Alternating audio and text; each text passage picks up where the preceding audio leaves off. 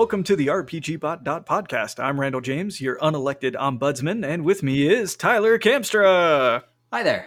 Fantastic and random. Good evening. All right, welcome, welcome. Tyler, what are we doing today in episode one, our second episode? uh, well, we want to talk about uh, 5th edition Dungeons and Dragons investigation rules. Uh, we're going to go into the mechanics. We're going to go into some uh, broad context about how the rules work and how they work in different RPGs. Um, and we're going to kind of answer some questions and fill in some gaps in the rules and explain how things work and how to use them better. Good, good, good. All right, random. What do you what do you think we're doing today? Uh, well, so I mean, I'm partially the genesis for this episode, and uh, coming from a long time playing 3.x, where search by itself was a separate skill uh, that was keyed to intelligence as compared to spot and listen has really left me with a desire for explaining why those are there and in particular uh, how we can use that to help further optimize when different classes different characters are going to be more interested in focusing in either intelligence or wisdom the skills most traditionally keyed to investigation and perception respectively Okay, I think yeah, that that's pretty interesting. So it, it probably is worthwhile to do, right? So what do we have? We have the the three X series.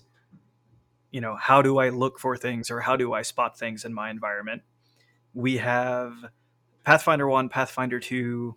We have I guess fourth edition somewhere in there, probably pretty similar to Pathfinder one. Um, and then we finally have fifth edition in all of its glory. Um, so yeah, like what what was happening back in back in the 3x days? So third edition, which is where Random and I both learned, uh, both learned tabletop RPGs. So there were three skills for finding stuff. Uh, you had listen, you had spot, you had search. Um, they do pretty much exactly what they say on the tin. Uh, listen is for hearing stuff, spot is for seeing stuff with your eyes, search is for finding stuff that's hidden. Um, and there was always kind of this vague ambiguity between what was a search check and what was a spot check. Um, and amazingly, we're what, 10, 15 years from the release of third edition. We still don't have a great answer there. Okay, well, I'm going to stop for a second. As a person who never played third edition, I guess my intuition would be uh, spot is if it's in plain sight and search is if it isn't. Is that one of the cults? I mean, yeah, that's that's a pretty good way to break it down. But what about creatures that are hiding from you? Are they in plain sight? Creatures that are hiding. I think I'd have to search for them, right? Uh, that that one would be a spot check. That one would be a spot yeah, check. Yeah, and that's where it gets confusing because because yes, yes, your Okay. first instinct is absolutely right, and pretty much everyone has that thought. Okay, wait, wait, okay. When, when you say that this is right, like this is what the rule set says, or this is what a general consensus has. a Bit of both, honestly. In Uh, general, you would go with uh, there are actual rules. So if you delve into the skill descriptions in, I want to say chapter three, but good lord, it's been a decade of the 3.5 Player's Handbook, you will find uh, hide, a skill, uh, which along with move silently uh, got folded into stealth in Pathfinder 1 and later editions um, and hide, it would specify that you could try to hide, and that was explicitly contested by Spot. And then they just never bothered explaining why that's different than searching for hidden things. Yeah. Okay, so if it's if it's alive, I have to spot it. If it's dead or inanimate, I have to search it. Maybe. Okay, Um, All right. That, that is the dichotomy I've just invented. I have one more question on this because this is wild to me a little bit. Okay. So we managed to split our senses, right? So I, I walk into a room uh, and I say to my DM, I want to attempt to spot uh, enemies. And I roll my dice and I, I spot nothing. But then afterwards, the DM's like, but if you had listened, you totally would have heard him whistling as they were walking down the hallway. Wait, okay, you're both nodding Yeah. vigorously for, for That's- the folks who are at home. that is absolutely a thing that could That is happen. absolutely a thing. okay, that could happen or that did happen, and then you viciously attacked or mocked your DM. Both. So there's an interesting case for this, right? So um, if you are a reasonable scout, there may be a time when you decide, I am going to walk up to a door and listen to what's on the other side of it to see if I can hear, uh, you know, enemy camp conversation or whatever. Now, it was worth noting, uh, in the same way that 5th edition, you have a limited number of proficiencies to split, in 3.x, you had a limited number of skills, uh, skill points to spend. And you could choose, for instance, to go for the much more common I want to put all of my points into spot and not bother with putting my points into listen to make it so that I have room to put those skills in other places. Well, if you go up and put your ear to a door and you're not trained in it, you have a not great chance of hearing conversation on the other side of a door, even though you can spot a, you know, swarm of bees at a thousand feet because that's how that mechanical difference manifested. Okay, I follow this, and I know we're, we're, going to come back to to more recent editions. Okay, actually, let's maybe hit it. So, Pathfinder one four E that all changes, right? Yeah. So we, so, we stop this dichotomy and so fourth edition comes out, uh, and all of all three of those skills are condensed down to just perception.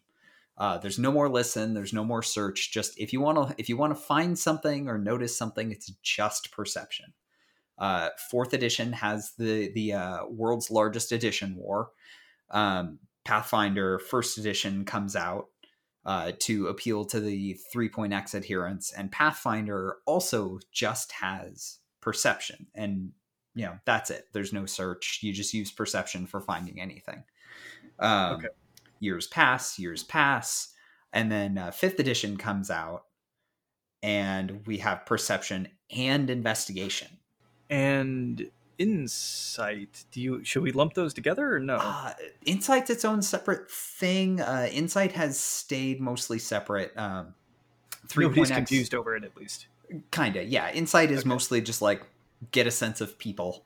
Uh, okay so it's less about finding hidden things and more about uh, just understanding people.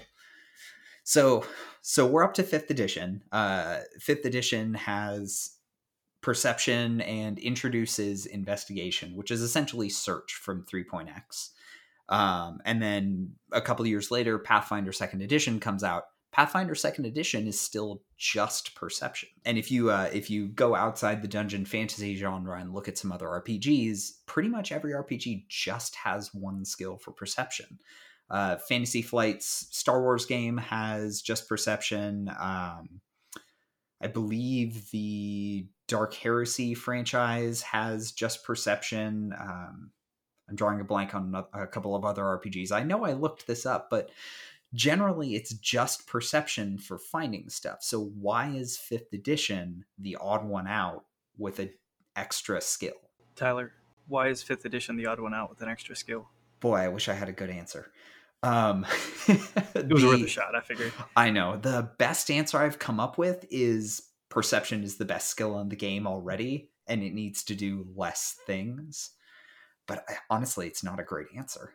And I, I wonder if part of this does sort of loop back around to what I was talking about, where you want character diversity. I mean, if you think about this in an actual real world context, not that there is a great correlation to I am very wise and therefore I'm good at seeing things, but regardless, while you can sort of turn some of this into what proficiency means, there is definitely a difference that is intuitive between I am good at looking around at a room quickly and noticing what's shiny or out of place.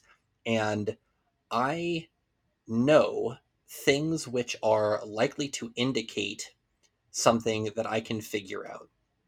So if we look at and I'm looking here at the first line of the investigation skill in D&D Beyond's basic rules. when you look around for clues and make deductions based on those clues, you make an intelligence investigation check. You might deduce the location of a hidden object.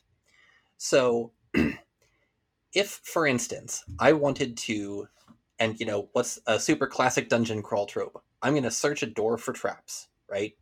Okay. If I walk up to a door and I tell, or it, I guess I'll be the DM in this perspective. If I'm DMing and someone walks up to a door and says to me, I want to search the door for traps, I'm going to say, great, roll perception, because they're just saying, I want to look for a thing. If instead they walk up to me and they say, I want to check the door frame for screw holes that might indicate that there's a tripwire. I want to check and see if the flagstone immediately in front of the door sp- slides down a little bit when I push on it. If I want to use a hand mirror to look under the door and see if there is something that is going to trigger when I push the door open. That is not looking for a trap. That is trying to use, like it says, look for clues and make deductions based on those clues. You're not looking for a trap, you're looking for specific things, and you are thinking to yourself, I understand that if this stone in front slides, that probably means it's a pressure plate that's going to trigger a trap. I understand that this wire likely means that something is going to be triggered by this door opening, right? And so that's where you can introduce some player creativity in order to turn it into rather than just a straight perception, which is very good but is wisdom based, into a more intelligence check. Okay, so I, I want to ask you, like, as a DM, how do you play that? So let's say my plan is I'm going to put a pressure plate trap in front of a door, and my uh, my player says, you know, I'm going to check the, the screws to look for like a mounting bracket for a trap on the other side.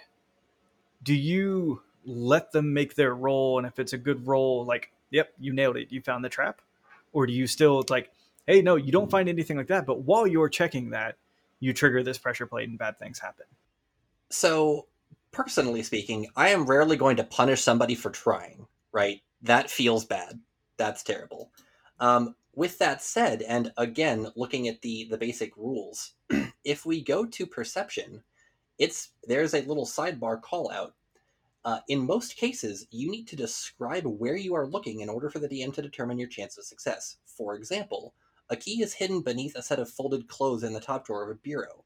If you tell the DM you pace around the room looking at the walls and furniture, you have no chance of finding the key regardless of your wisdom perception check result you would have to specify that you're opening the drawers or searching the bureau in order to have any chance of success. Now, that is pulled straight from the basic rules, right? So even WotC, Wizards of the Coast, even WotC is here saying if you're not specific enough, you just don't find it, right? Now, if someone if someone is doing the sort of like I am going to take the time to investigate this door if they call out that they are investigating in a way that lets that says yes i'm going to have you roll investigation am i necessarily going to nitpick a pressure plate versus a screw hole? Probably not right? You know mechanically is there precedence for it sure but that feels bad from a player perspective and i am much more interested in my players feeling satisfied that their character build is doing well now um, now let's say I'm a player in your game, um, and you have described to me uh, a a door. Like I, I come down a hallway, and you tell me at the end of the hallway you encounter a door. Now I might not necessarily have all of the details. Like you and I in our heads have very different picture of what that door looks like, most likely. So if I just say I search the door for traps, do you consider that enough to tell me give me an actual answer about whether or not i find traps as opposed to saying you weren't specific enough you don't find anything absolutely. And again in that you know if you say i searched the door for traps i would ask you to roll perception because that's just searching right? Now you know if you and again uh wizard of the coast being real nitpicky here um you know if uh you ask me to search the door for traps and i say there's no traps but I, you know, three feet to the left of the door is a secret panel full of treasures beyond imagining. You're not going to find that because he didn't search the wall, which is what they're talking about, right? That seems reasonable. I, I think from like a, a the role of the DM and the right thing to do.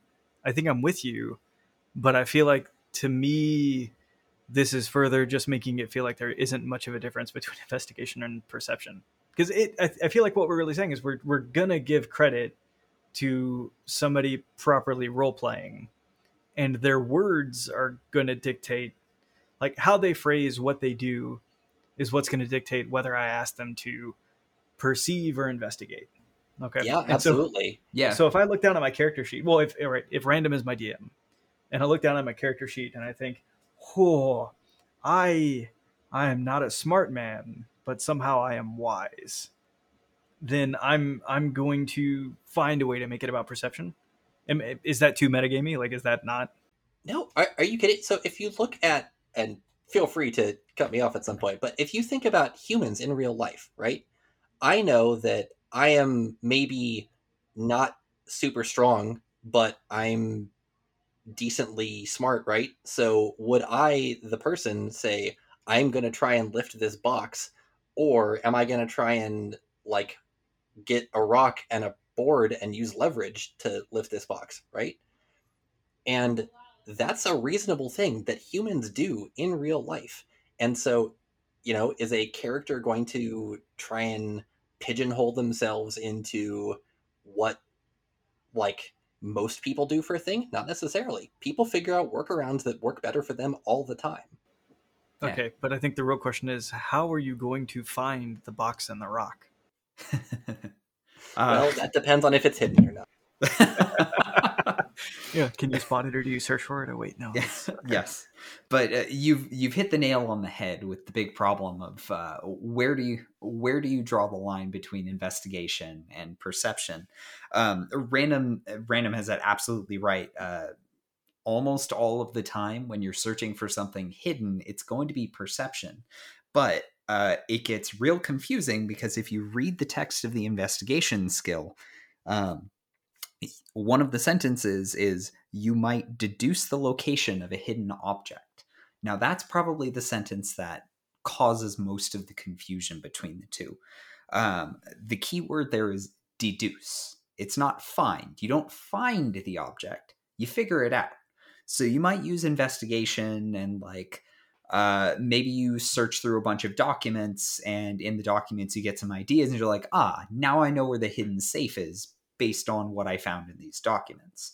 But perception is the the act of looking around, just finding the thing. Okay, but so with investigation, it's the whole like, you know, you find the count's journal, and in the journal, he talks about how he hates these three kids, but he really loves this one kid, and the one kid's birthday is X, and lo and behold, that's the safe code. It's weird that you refer to yourself as a count, but yes. Yeah, okay, here we are. Um, yeah, and in fact, that's that's one of the things that's very nearly called out specifically in the text of the skill is poring through ancient scrolls in search of a hidden fragment of knowledge might also call for intelligence investigation, right? So i i if we go back to the way that I'm discussing traps, if you if someone says I want to search for clues that would tell me that there is a uh, a pressure plate, right? You know, they might understand that there is a pressure plate there. Is that necessarily going to tell them that it's this particular square? It's all 10 feet? I mean, that could be worth exploring. This is, the- which is perhaps a way to make it less impactful than perception. Although, again, part of this is that we're trying to make it so that there is possible diversity. Um, one thing that's worth mentioning there are a lot of cases, in fact, it's most of the cases, where investigation is not going to help you where perception will, right? You know, if you want to say, I, I am going to look around the room for treasure, that's perception 100% of the time. Now, if you want to get creative with even that, you can say, okay, I want to look for places in the room where the absence of dust tells me that this is a place that is frequently used even though there's nothing nearby that is necessarily of interest, right? And maybe that might indicate the presence of a hidden door in the wall. Again, it really does come down to what can you make a good case for? Because while it's not meant to be competitive, it is meant to be a lot of cooperative storytelling. There are definitely ways in which you have built your character, and sometimes you will need to convince your DM that the thing that you are trying to do should maybe be governed by a particular set of the rules. Okay, I I, think I'll follow that. I, I have maybe one more follow up. Like I'm you know I'm thinking through what you're saying. So let's say I'm chasing somebody. I run into a room and there are no obvious exits, and my quarry has escaped. So I say I look for additional exits, or I say, you know, I look for uh, scraping of stone, creases in the wall, or or seams where the stone all lines up. Okay, you as a DM, are you, you know, do you have a table in your back pocket where you're pulling it out and say it's like, oh well, this was gonna be uh, a 17 skill check, and you know that description right there bought you six points. We're going all the way down to an 11. You're not gonna. I mean, I personally wouldn't do that, nor do I think that that's necessarily a reasonable thing to ask of yourself. However, I think absolutely a thing that you can grant is advantage. Awesome. If someone is, you know, if they're saying, all right, uh, I walk into this room, this person's gone, I want to explicitly look for this very relevant sign of the way that they disappeared, great, advantage. On the other hand, if they call out, I want to explicitly look for this particular uh, sign of a way they disappeared, roll a disadvantage.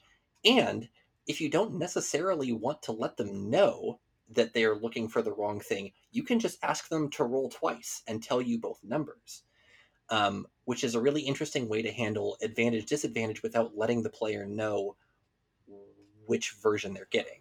That's clever. I do like that, uh, but knowing my luck as a DM, the character or the, the player is then going to roll a one and a twenty.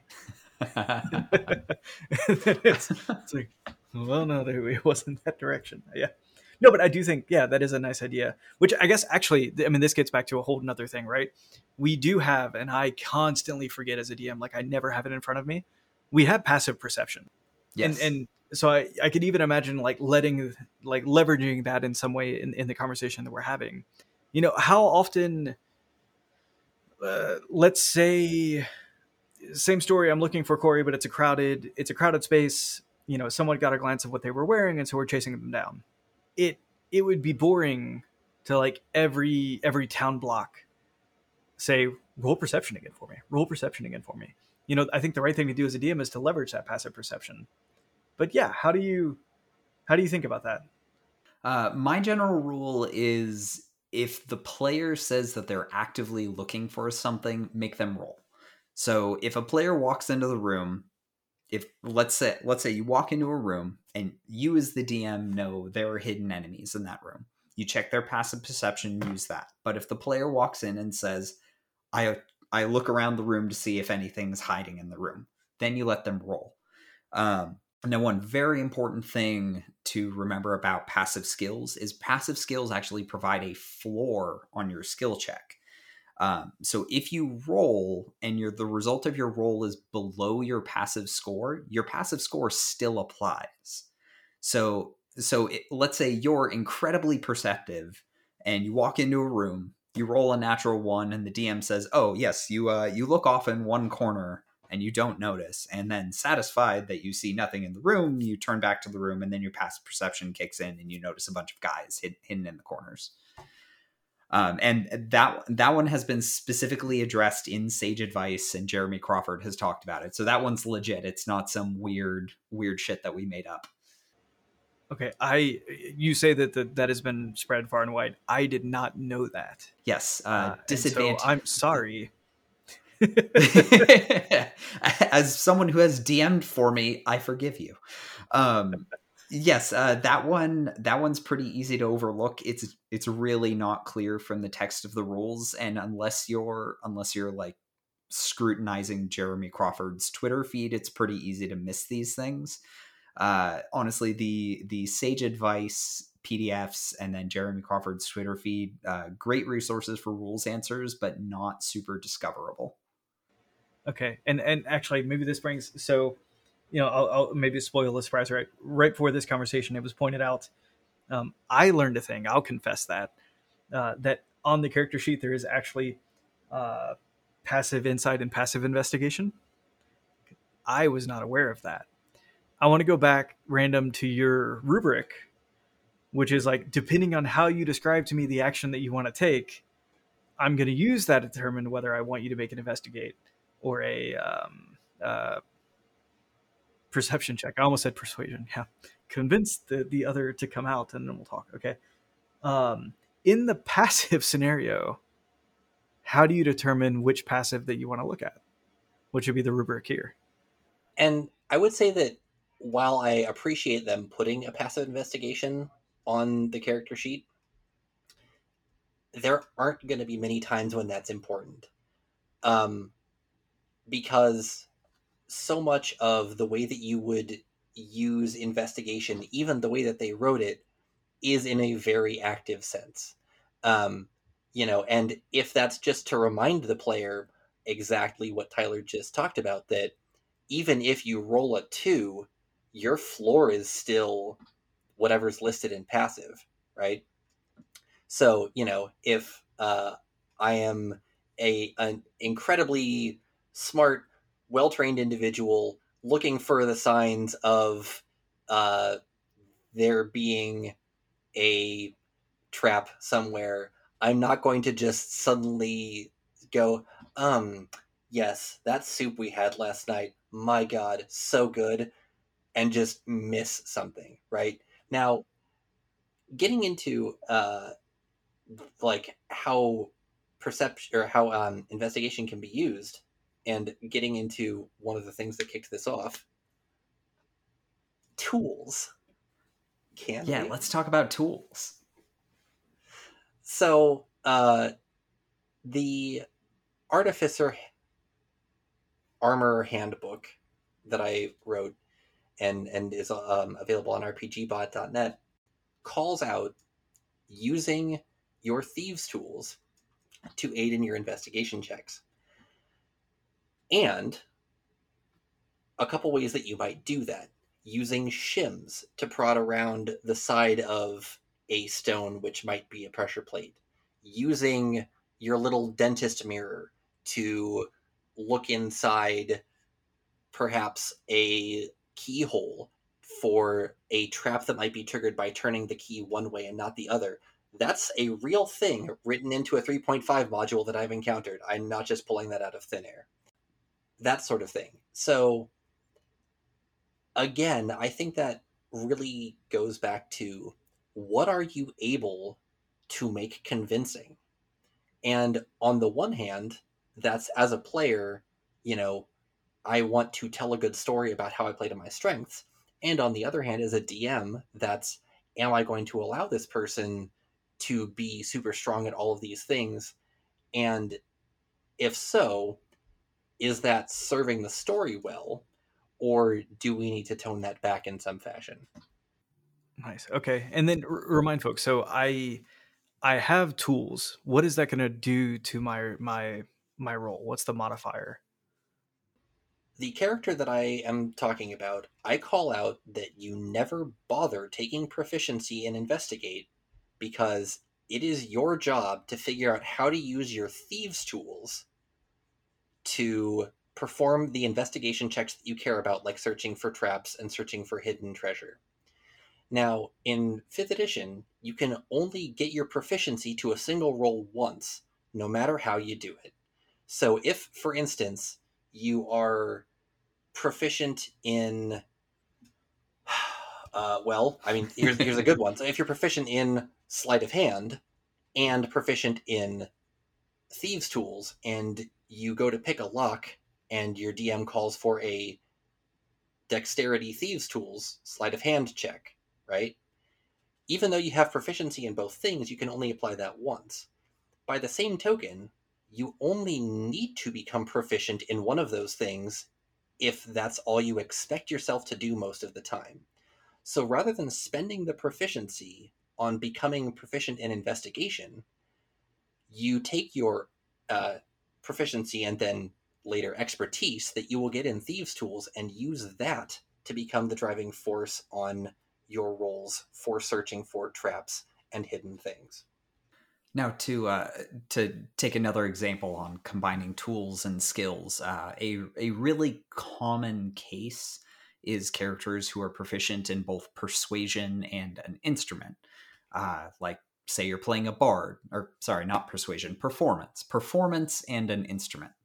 Uh, now that it, basically every bard is going to be proficient in performance, and by default they get, I think, three instruments now let's say you go to do a performance or something and you have proficiency in both let's say the flute and performance so as random said you don't get to apply your proficiency bonus twice unless you have a feature that lets you do that like expertise. So so a typical bard let's say you're level one you don't have expertise yet.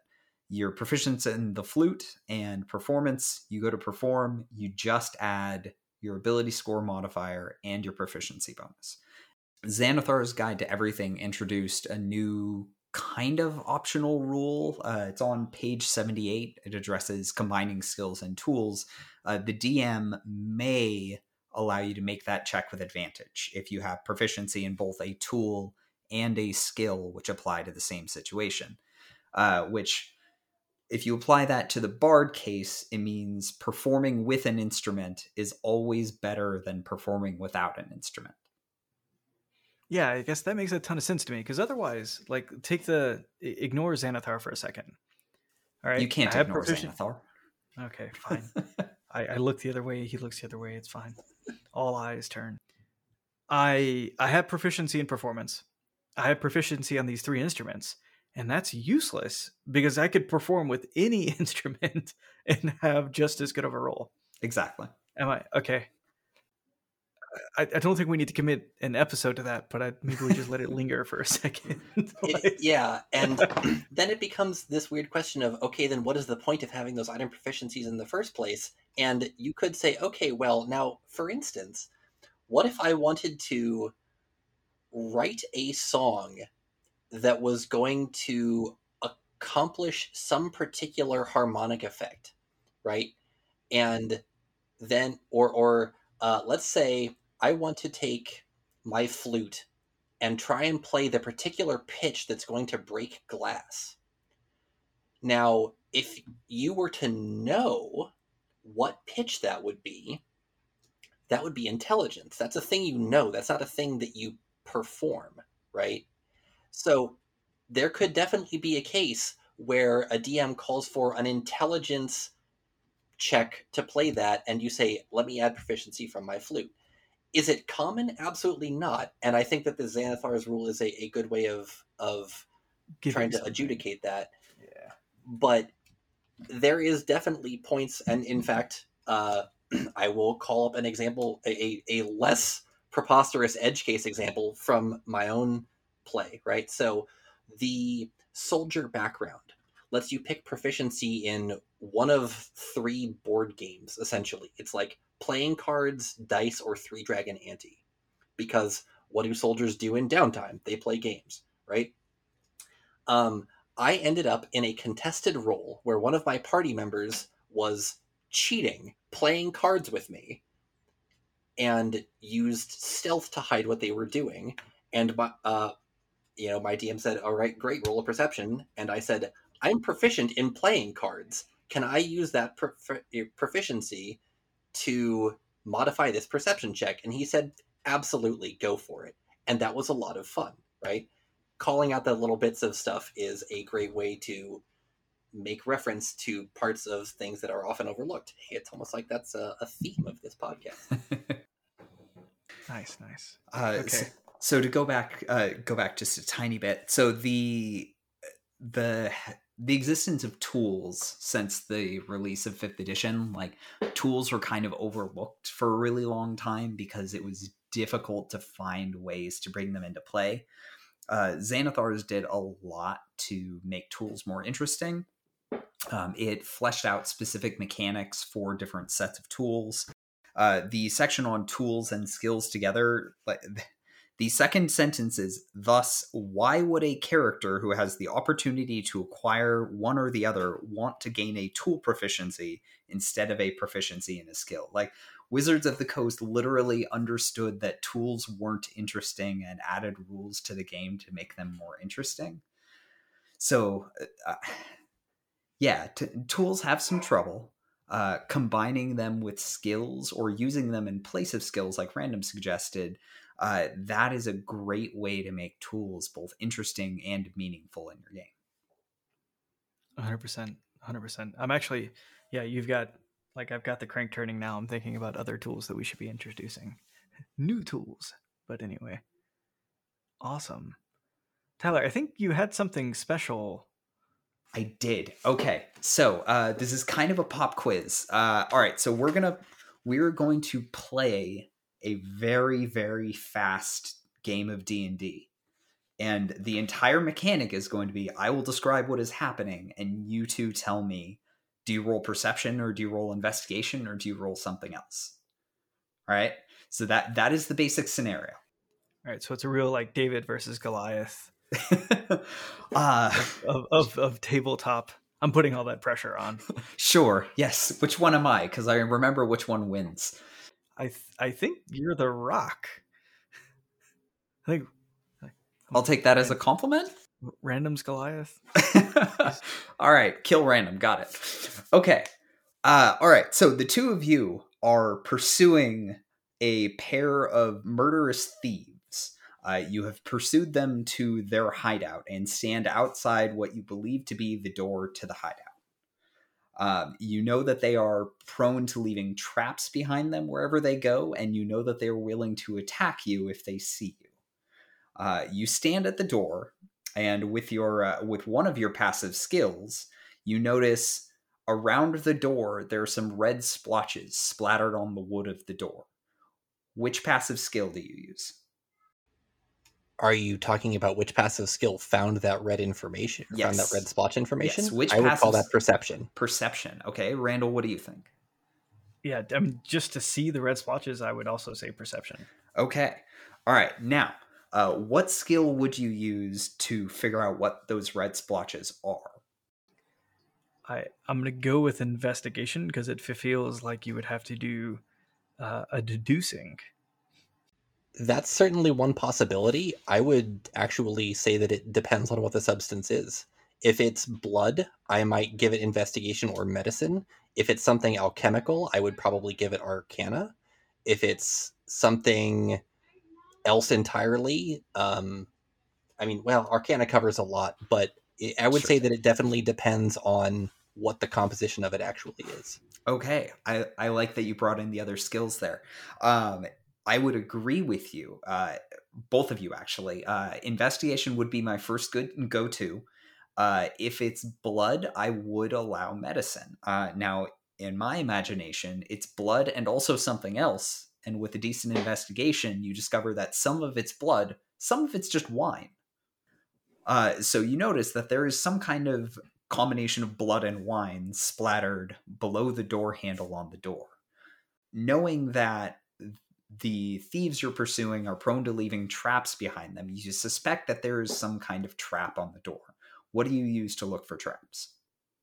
Uh, the previous half an hour of conversation. uh, I mean, it, it, again, like, uh, me personally, I'm going to go to that experience of playing that artificer that I just did. And again, it's going to depend a fair bit on am I like am I certain that they're still inside this building that I have the time, right? If I have the time to break out my toolkit and go poking at it, absolutely. I'm going to want to investigate that if that's what the character is built for. If I'm just like I want to look for things which are suspicious, things which might indicate a trap, I would roll perception. Okay, Randall? So here's the deal my initial instinct would actually be to more of like i i look for long tree limb to poke handle you know okay. i look for window to get in like i'd be looking for alternatives Uh, I for- like for- that creativity. Yeah, for fear of handle. okay, like, all right. what, what, what you've told me is handle is scary, and I'm not sure if I'm going to be able to get through that. I'm sorry. This is this is like exactly the thing that I was um, very happy about. Where this is like you know the the two 20 year veteran software developers arguing about which particular way to tweak the code, and uh, somebody walks in and you know like the some non coder walks in and says. Okay, but how about you just do that thing? And everyone just throws up their hands. Beautiful. What's funny in that analogy is uh, Randall and I are both software developers, Random, uh, and you you are not. Uh, yes, so but great analogy. I have been in many of those conversations. Uh, all right, so so we'll say uh, you find a trap and also climb through a window to avoid it. Uh, you are now in some sort of warehouse. The room is dimly lit, but you can see stacks of boxes towered around you. Uh, you believe that the thieves could be lying and uh, lying, waiting to ambush you. What skill do you use to look for Uh, I believe it's spot. Nailed it. Time travel. Ye olden days of 2005. Um, Uh, Absolutely. Yeah, I would call that perception. And in fact, I would probably not even ask my players to roll because the act of searching, if there are people there waiting to actively ambush you, I would just straight compare it to passive. And if you beat it, you see them. And if you don't, they get a surprise. Not that there's a whole lot of mechanical benefit for surprise in fifth edition, but there it is. Yeah, we should do an episode on surprise. Um, yeah, perception. Great answer. Uh, okay, so the thieves pop out. Uh, you, trained adventurers, quickly defeat them. Uh, having defeated them, you know that each of them is carrying a key to the vault where they hide all of their ill-gotten goods. How do you find the key? I just hope this doesn't come down to medicine. Yeah, if, if it's come down to medicine, we're searching the insides of the thieves, and that's not a pleasant thought. oh no. Uh, you, you said it out loud. oh, that's what I do. I mean, it, so you said that we know that each of them carries a key. So, I mean, I don't know. Like, if if you're if you just take one of them and strip him down to component clothing and sift through it, if you do it the way that I just described, I'd probably call that an investigate because you know that there is a thing which you are looking for and you are doing it in a methodical fashion. If you're just going to pat down the body, that's probably perception. Okay, so so you're saying there's a line based on method. So so going back to the text of the rules, so investigation specifically uses the the phrase deduce the location of a hidden object. So would you consider taking all of the person's belongings and going through all of them, would you consider that deducing the location of a hidden object? Or would you consider that just a really thorough perception check? I mean, I, I could see, I could see arguing that you're you're making some deduction. Like, so for instance, let's say the first thing you do is you just strip them naked, all right, and then you you split the clothes in half, and you search through one pile and you search through the other pile, and if you don't find it, then you split it again and you look deeper. And so what we're gonna do is we're gonna do a binary search through the clothing, where we touch each piece of clothing in further and further detail. The more the the the more we don't find it. Similar to if you lost your keys in your house, what do you do? You walk in a quick circle, take a peek at everything. Okay, that didn't work out. But now I'm going to look harder, and now I'm going to look harder. Which actually, this is what I wanted to say. Like as a DM in that scenario, so the danger is over. I know that they carry the key on them. What scenario is there where you are going to deny your party finding the key? And, and that's an interesting point. And actually, uh, I uh, so I I would not deny them if they know it. If they know that each individual carries a key, unless that's a lie that I have built in and someone has lied to them, right? There's a little reason to deny them or even force a roll, right? Um, what you're talking about though with your binary search goes back to a mechanic from 3.x that is no longer present, taking 20. Uh, in 3.x, uh, for any skill which had no penalty for failure and where you were not threatened, you could simply take 20 to simulate that you did the action 20 times and rolled every number 1 through 20 on a d20 for your skill check and it took 20 times as long. And there were actual mechanical rules about how long it took to search something taking 20 right? Um, now in fifth edition obviously you know if you say that i want to just be very thorough and you describe being very thorough maybe that gives you an advantage. But yeah i mean you know for, for this particular instance i put i personally wouldn't roll if i was going to have them roll i would really allow either Okay, I like that answer. Allow either. Um, so so on the subject of not having the key on their person. So uh, we we should do an episode on failure and skill checks sometime. But uh, one thing that you as the DM could do if you call for a roll on that check instead of simply have it be like, oh, you don't find the key. If they roll, maybe the key's somewhere else.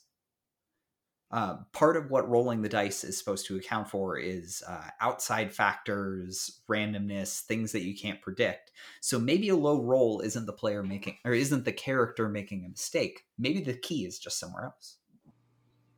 Actually, I guess I'll throw in what I really love the idea of is you find the decoy key or you find like, uh, you know, the key to their front door, which is not the key you were looking for. Um, and it's like, yeah, you know, you totally find a key. Skull or crossbones, it's got all those things on it. Do they match? Of course they match. They're best friends. nice.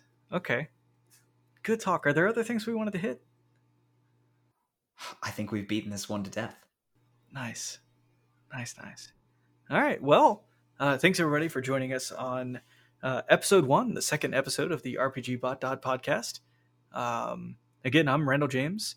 You can find me at uh, amateurjack.com, uh, amateurjack on Facebook, and Jack Amateur on Instagram and Twitter.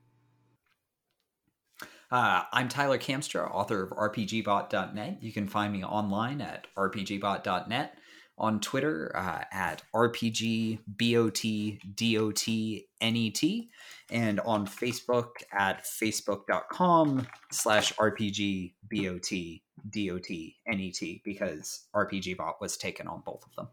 Womp womp. And uh, you won't really find me much on social media. Uh, I do occasionally contribute to RPGbot.net. If you look in places where people play games, you might find me as Harlequin, um, because that or Harlequint with a T on the end, because Harlequin is fairly common. So you will find me in one of those on Steam, Discord, a few other places. But in general, mostly you're going to find me here. I like the random is at all the cool places. all right. Well, thank you all. And uh, thank you to our producing, Dan. We got a polite thumbs up, and that was all. I think it was more like a finger. I don't, I don't, it was, it was an index, though, so I think it was friendly. all right. So, uh, yeah, I think, uh, all right. Uh, join us next time.